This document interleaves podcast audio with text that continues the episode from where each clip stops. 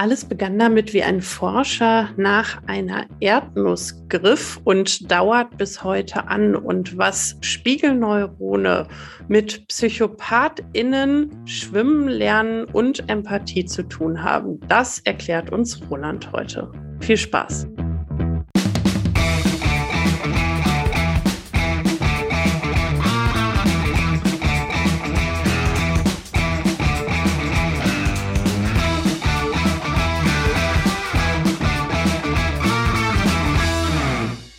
Hi und herzlich willkommen zu Psychotrip, eine Reise durch die Welt der Psychologie.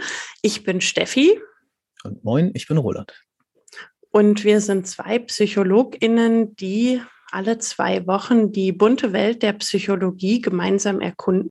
Die HörerInnen haben es ja schon im Intro gehört, aber welches Thema hast du heute mitgebracht? Ja, unser Thema heute ist Spiegelneuronen. Und Spiegelneuronen, ich fange mal direkt mit einer einfachen Definition an, sind Neuronen, die sowohl feuern, wenn wir selbst agieren, als auch wenn wir die gleiche Aktion bei anderen beobachten. Okay, nicht so schnell. Äh, Steffi, ich weiß ja, dass bei dir vorsichtig gesagt Neurothemen nicht so hoch im Kurs stehen. Aber wie würdest du denn dein Wissen darin so allgemein einschätzen? Also könntest du zum Beispiel erklären, wie ein Gegenstand, den wir mit dem Auge sehen, äh, am Ende in unserem Gehirn landet? Ich erinnere mich, dass ich zumindest Kurse dazu hatte und dass das irgendwas mit dem Occipitallappen zu tun hatte und der sich am Hinterkopf befindet und dann durch verschiedene Sehnervschichten einmal nach hinten und wieder nach vorne gespielt wird. Äh, zumindest so eine dunkle sehr dunkle Erinnerung. Keine Ahnung, ob ich mir das einbilde oder ob das wirklich so ist. Aber ich würde vorschlagen, dass du äh, für alle, die nicht wie ich im Seminar gesessen haben, noch einmal ganz kurz erklärst, was ist eigentlich ein Neuron? Ja, träume ich, wenn das steht nämlich in meinem Skript als nächstes. Ähm, genau, wir steigen am besten mal ein bisschen weiter vorne ein, um zu verstehen, warum diese Spiegelneuronen äh, damals eine sehr bahnbrechende Entdeckung waren. Ähm, was ist ein Neuron? Äh, ein Neuron oder auch Nervenzelle ist eine Zelle, die über spezialisierte Verbindungen mit anderen Nervenzellen kommunizieren kann. Und kommuniziert wird Erregung.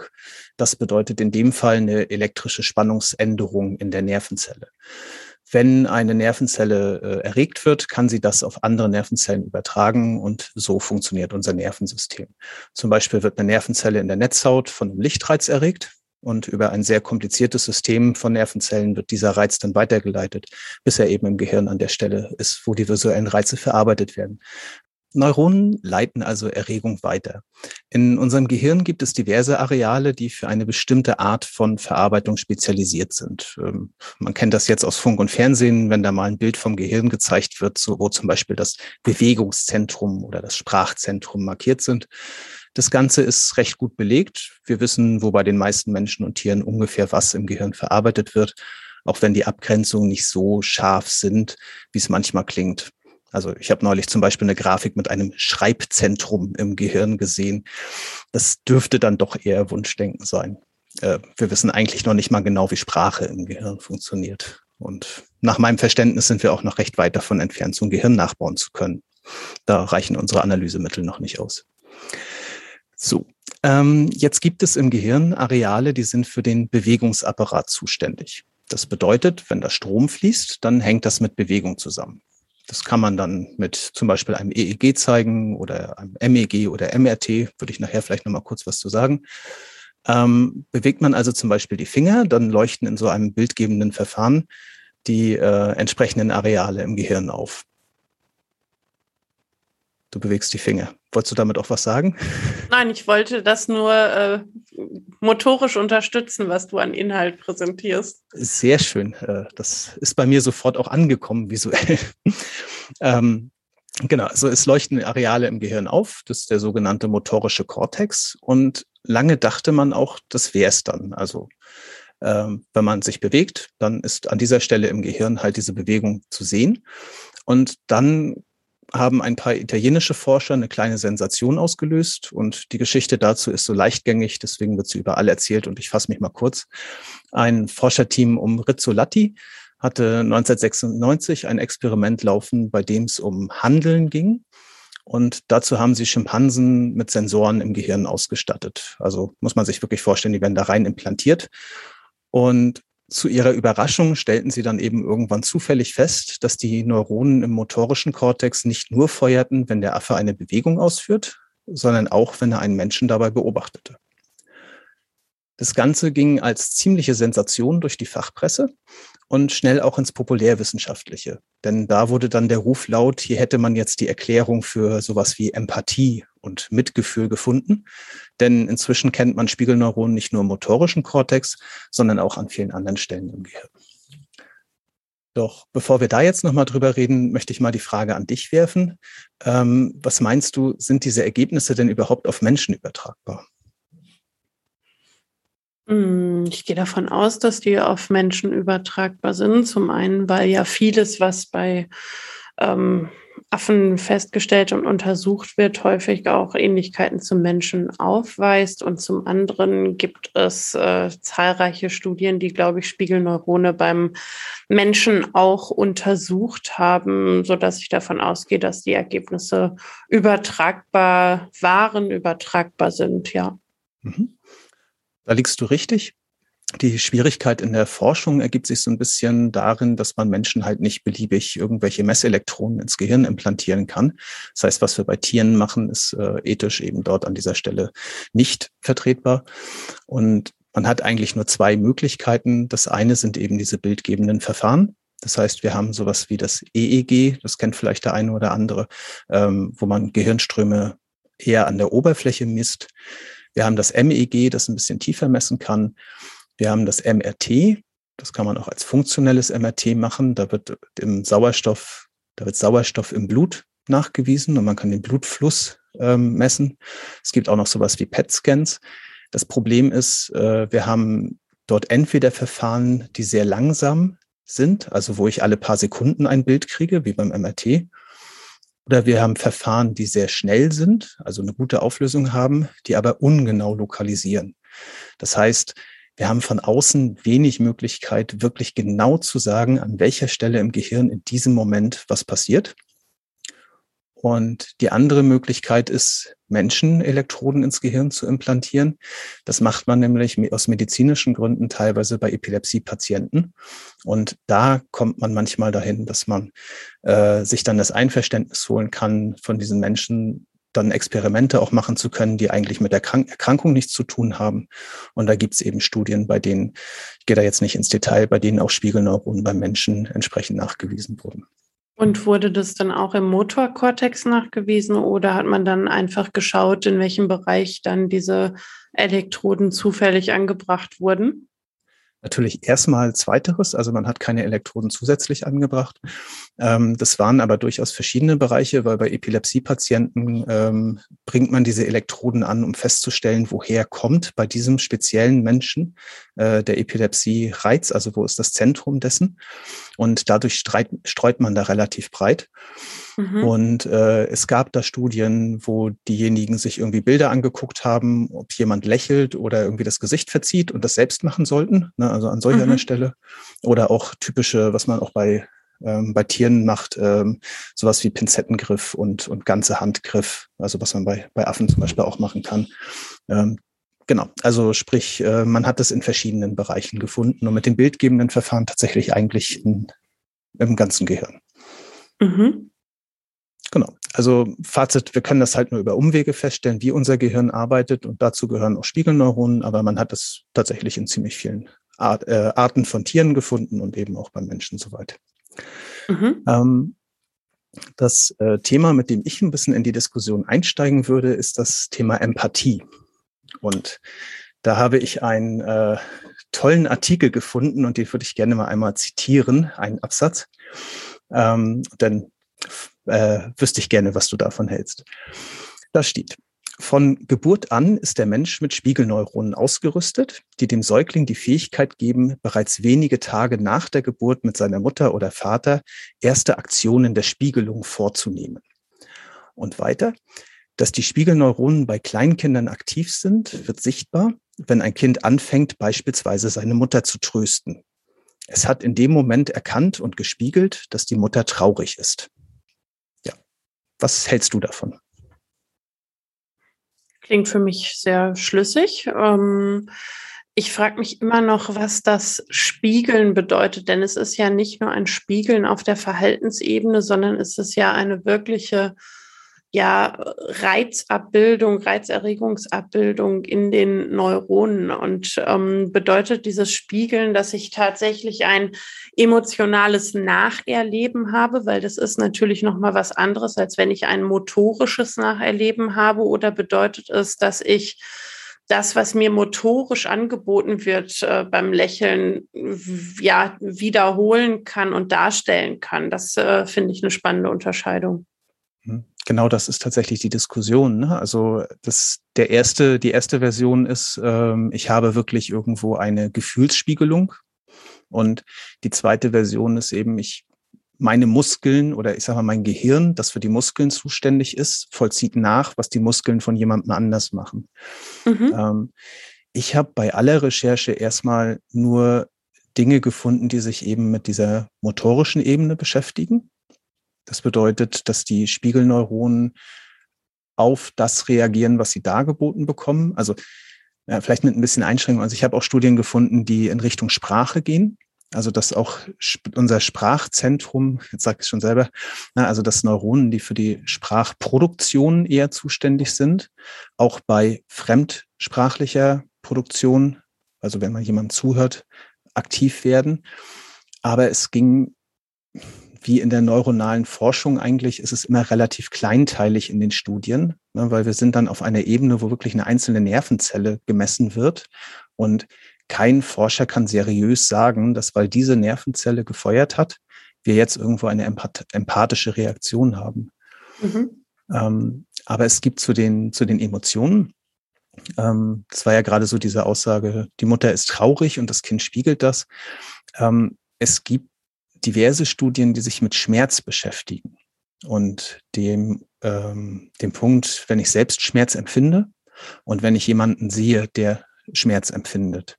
Mhm. Und ähm, tatsächlich finden die dabei Zellen, die sowohl beim eigenen Erleben von Schmerz als auch beim Betrachten des Schmerzes eines anderen feuern.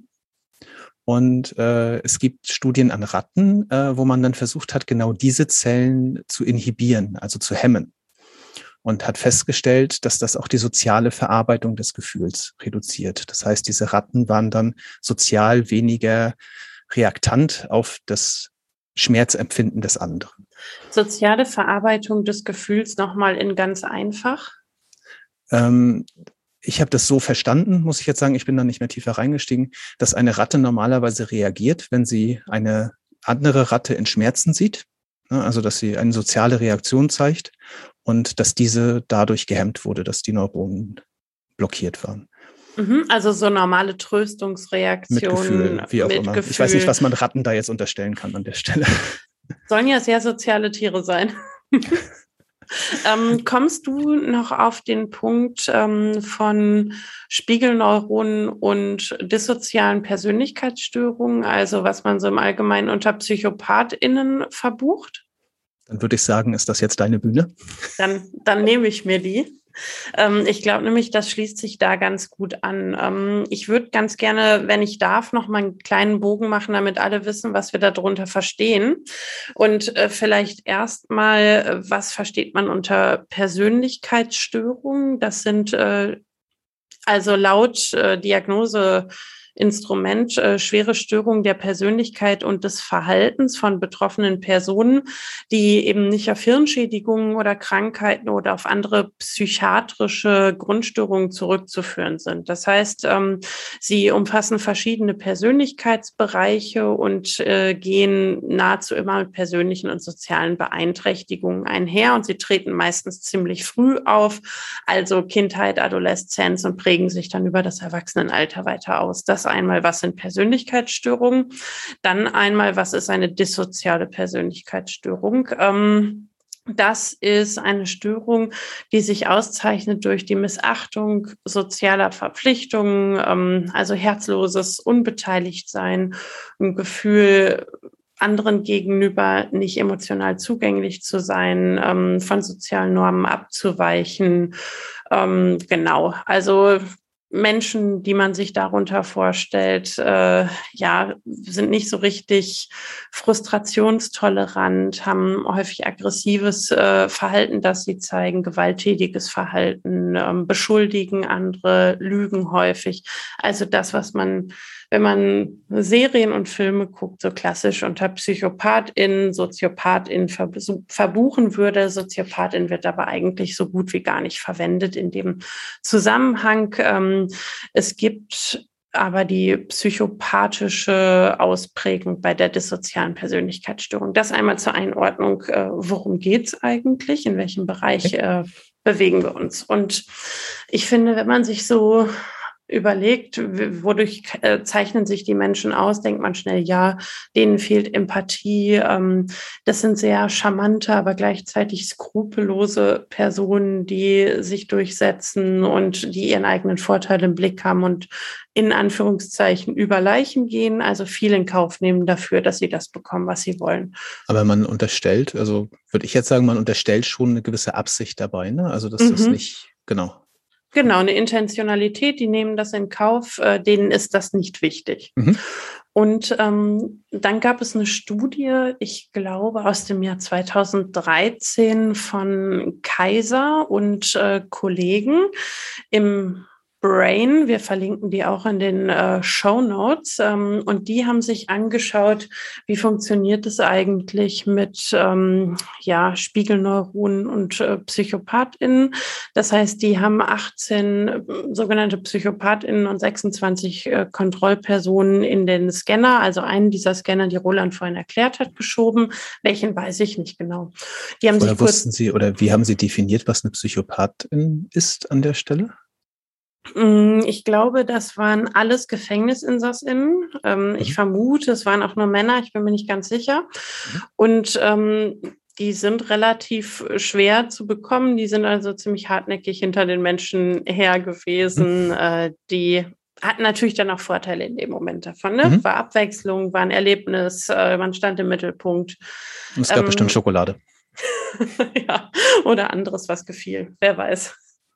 Ähm, wir spielten denen auf jeden Fall kurze Filme vor mit Handbewegungen. Und einmal schlug eine Hand eine andere, einmal streichelte die, ähm, die Hand eine andere, einmal machte sie eine abweisende Bewegung, einmal blieb sie neutral. Und ähm, später wiederholten die ForscherInnen die Situation mit der Hand der Versuchspersonen. Und was spannend war, war, dass bei den PsychopathInnen ähm, die Hirnteile, mit denen Gefühle, Bewegungen, Berührungen normalerweise verarbeitet werden, äh, weniger aufleuchteten als bei den Kontrollpersonen. Das heißt, da gab es weniger neuronale Reaktionen, unabhängig jetzt davon, in welchem Format das untersucht wurde. Das wissen wir, wie gesagt, nicht, aber es war nicht so viel Reaktion feststellbar. Das heißt, die Neuronen feuerten weniger, da war weniger los.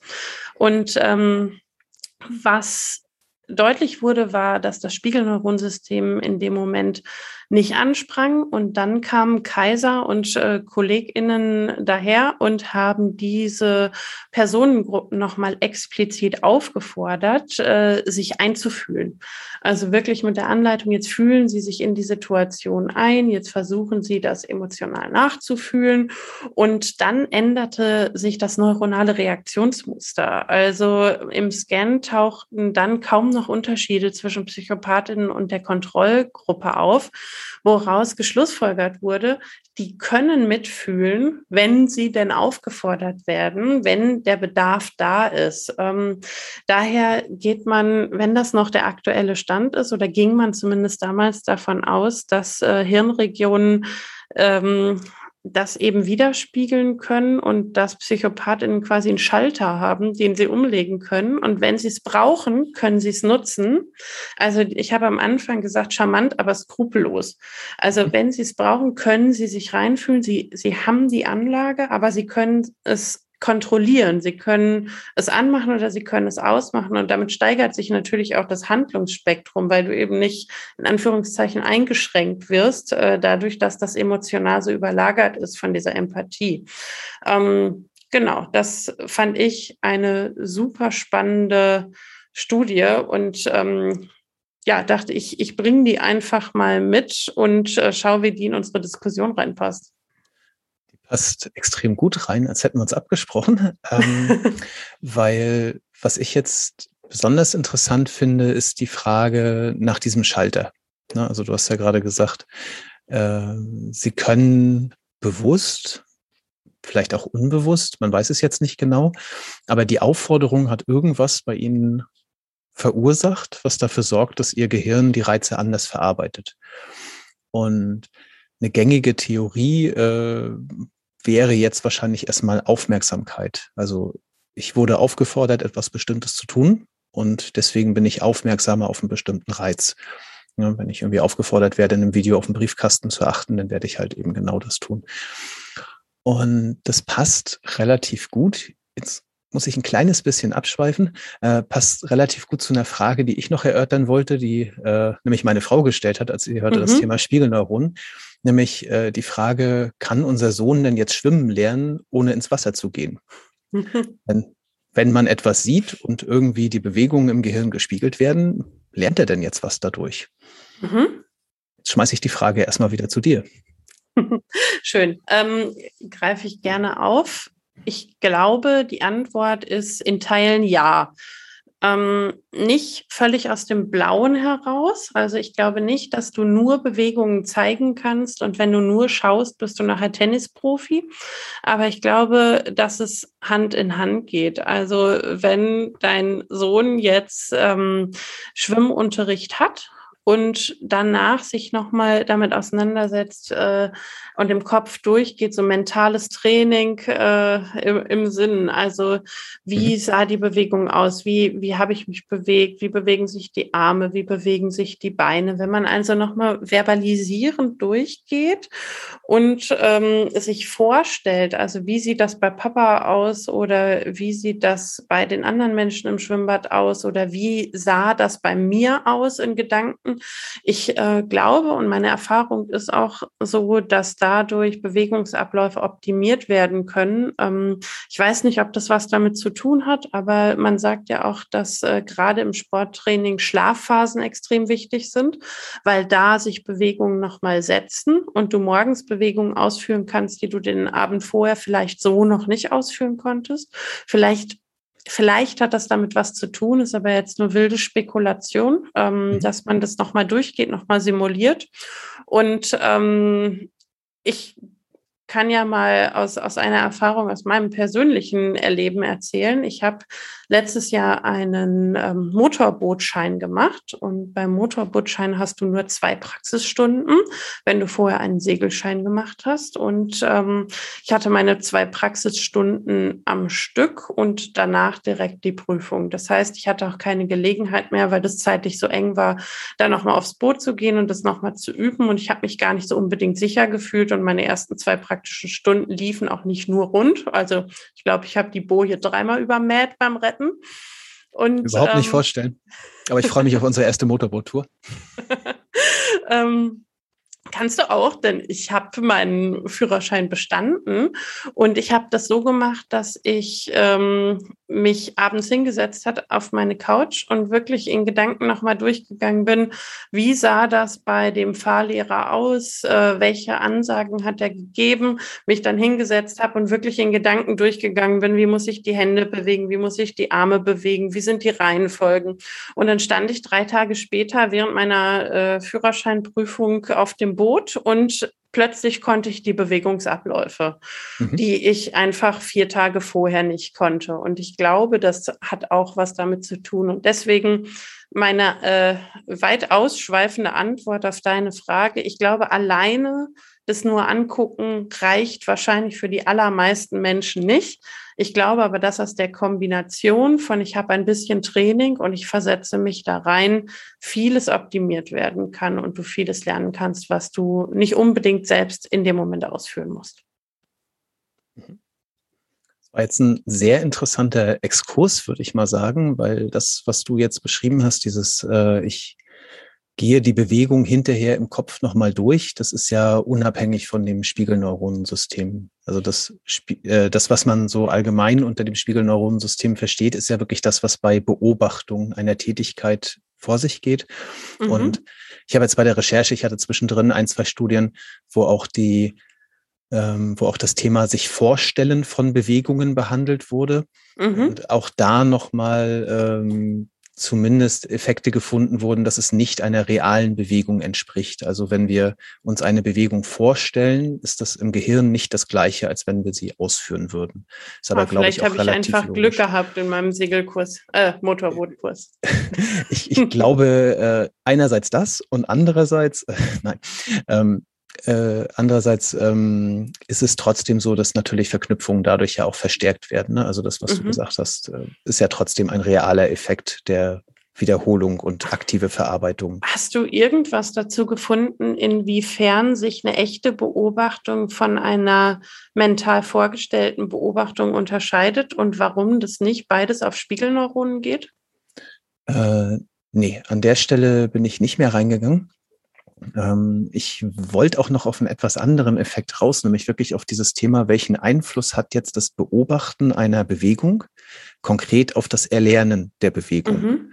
also nicht vorstellen, sondern wirklich nur das, das Beobachten selbst. Und da habe ich zwei Studien gefunden, von denen ich noch kurz erzählen möchte. Ähm, die eine von Cross et al. Uh, Sensitivity of the Action Observation Network to Physical and Observational Learning. Ähm, für den ganz unwahrscheinlichen Fall, dass irgendjemand das nicht verstanden hat. Es geht darum, wie unser Handlungsbeobachtungsnetzwerk, das übersetze ich jetzt mal direkt, das ist ein recht fester Begriff in der, in der Neuroforschung, also das ähm, in, unserem Gehirn, was für das Beobachten von Handeln zuständig ist, ähm, dessen Reaktion auf physisches Lernen und auf Beobachtungslernen. Und die haben Folgendes gemacht. Äh, die haben Probanden eine bestimmte Tanzsequenz entweder gezeigt oder sie die durchführen lassen und haben halt vorher und hinterher MRT-Aufnahmen gemacht und haben die halt auch selbst mal dann im Nachhinein tanzen lassen, was sie äh, eben lernen sollten. Und das Ergebnis war, äh, es gab im MRT große Übereinstimmungen. Also wenn eine Szene schon getanzt oder angeguckt wurde, dann haben im Gehirn Bereiche aufgeleuchtet, die halt nicht sonst nicht aufgeleuchtet haben, bei Leuten, die das eben vorher noch nicht gesehen hatten. Und auch die Tanzperformance, also die Korrektheit, äh, wurde gesteigert bei denjenigen, die es nur gesehen hatten. So, das ist das eine. Und da wären wir jetzt so bei dem Aspekt auch, ich wurde ja aufgefordert, mir das anzugucken. Ne, ich habe eine gewisse Aufmerksamkeit darauf. Und da habe ich dann noch eine andere Studie gefunden von Matta et al. Die hieß Motor Learning by Observing. Also mhm. einfach Bewegungslernen durch Beobachten. Und die ließen Probanden zuschauen, wie jemand anders eine neue Tätigkeit lernt. In dem Fall ging es darum, einen Roboterarm zu bewegen. Und wer da zugeschaut hatte, konnte das später besser. Soweit so einfach. Dann haben sie sich aber noch einen Trick überlegt oder woanders abgekupfert, weil den gibt's viel, um das bewusste Lernen rauszunehmen aus der Gleichung. Die Probanden mussten nebenbei nämlich Zahlen addieren, die auf dem Bildschirm erschienen. Und dadurch ist die Aufmerksamkeit des Patienten, äh, Entschuldigung, des Probanden natürlich abgelenkt. Ähm, zumindest für mich erstaunlich, die Lernerfolge der abgelenkten Probanden unterschieden sich nicht von denen, die ungestört zugeschaut haben. Das heißt, die Autoren der Studie sehen das auch als Hinweis auf ein Lernen durch Beobachtung, unabhängig von Aufmerksamkeit. Mhm. Und jetzt gehe ich mal äh, kurz zurück zu dem, was du hattest mit deinen PsychopathInnen. Ähm, die wurden ja explizit aufgefordert, in dem Fall Empathie anzuschalten, sage ich jetzt mal. Und da hatte das einen Effekt. Und hier an dieser Stelle hat das offensive Ablenken der Probandinnen dazu geführt, dass es keinen Unterschied gab. Also sie führen es wirklich darauf zurück, dass die Spiegelneuronen aktiv sind bei Beobachtung, egal ob wir aktiv zuschauen oder eben passiv. Mhm, genau. Ähm, ein Gedanke dazu, vielleicht ist das aber der Unterschied bei der Empathie, weil das ist ja wieder ein Fokus aufs motorische Lernen. Und vielleicht brauche ich genau dafür die Aufmerksamkeit nicht. Und vielleicht macht den Unterschied, ob ich aktiv Empathie anschalten soll oder nicht. Ähm, den, also vielleicht ist das ein relevanter Einflussfaktor, wenn es eben um die Äußerungen von Empathie geht, so dass sich empathische Reaktionen und motorische Reaktionen einfach unterscheiden und Spiegelneurone vielleicht tatsächlich stärker für dieses motorische zuständig sind als für das Empathische. Aber da lehne ich mich jetzt natürlich weit aus dem Fenster und weiß nicht, äh, was die Forschergemeinschaft dazu sagt. Das, das Gute ist, äh, das würde ich jetzt auch so ein bisschen als Zusammenfassung nehmen, äh, die wissenschaftliche Diskussion ist tatsächlich enorm divers an der Stelle. Äh, es ist ein Kampf an allen Fronten, könnte man sagen, von der Frage, ob es Spiegelneuronen überhaupt gibt oder ob das irgendwie nur ein Mechanismus in unserem Gehirn ist, der völlig normal ist, über Aspekte wie eben sind Ergebnisse von Tieren übertragbar oder haben sie irgendwas mit Empathie zu tun. Ähm, es gibt Leute, die theorisieren, dass Spiegelneuronen der Auslöser des evolutionären Sprungs vom Affen zum Menschen seien. Äh, andere sagen, sie sind ein Beiprodukt des assoziativen Lernens. Also die Forschergemeinde ist da wie in vielen, vielen anderen Themen ähm, weit gespalten äh, und das Thema wird häufig eben auch philosophisch betrachtet an der Stelle. Und damit würde ich eigentlich auch schon zum Ende der heutigen Folge kommen und dich einmal fragen, was hast du denn mitgenommen? Mm, einen kleinen Einblick in eine anscheinend sehr komplexe Forschungslandschaft ähm, und die Auffrischung alter neurologischer Wissensbestände, die noch irgendwo im Hinterkopf dunkel vorhanden waren. Ich glaube, was mich noch ein bisschen beschäftigen wird, ist der Unterschied zwischen, was beobachte ich, wie lerne ich da dran und was stelle ich mir vor, wie lerne ich da dran und was verbirgt sich eigentlich hinter dem Lernen an ja, mentalen Repräsentationen, mentalen Vorstellungsbildern und was steckt da neurologisch auch hinter. Also wie immer viele Gedanken und äh, vielen Dank, Roland, für diesen hochspannenden Einblick in die Welt der Spiegelneurone. Gerne. Ähm, ich habe für mich auf jeden Fall festgestellt, ich, ich bin ja schon mal ähm, im Rahmen meines Studiums mal sehr tief in äh, neurologische Forschung eingestiegen, weil ich dazu mal eine Forschungsarbeit geschrieben habe. Und mich hat es damals schon abgeschreckt und auch diesmal wieder, wie kleinteilig neuronale Studien eigentlich sind. Also wie, wie gering die Effekte sind, die man da untersucht und wie viele tausend Forschungsarbeiten es braucht, bis man irgendwo mal einen kleinen Effekt im Gehirn als halbwegs gesichert annehmen kann. Und ich bin relativ froh, dass ich in dem Bereich nicht arbeite, muss ich mal ganz ehrlich gestehen. Auch wenn es immer wieder interessant ist, wenn man mal das Ergebnis von diesen Millionen Stunden an Forschungsarbeit dann mal in zwei Sätzen zusammenfassen kann oder in diesem Fall mal in einer halben Stunde. Ich bedanke mich sehr bei unseren HörerInnen fürs Zuhören und freue mich schon auf die nächste Folge. Ich mich auch. Bis dann. Ciao. Ciao.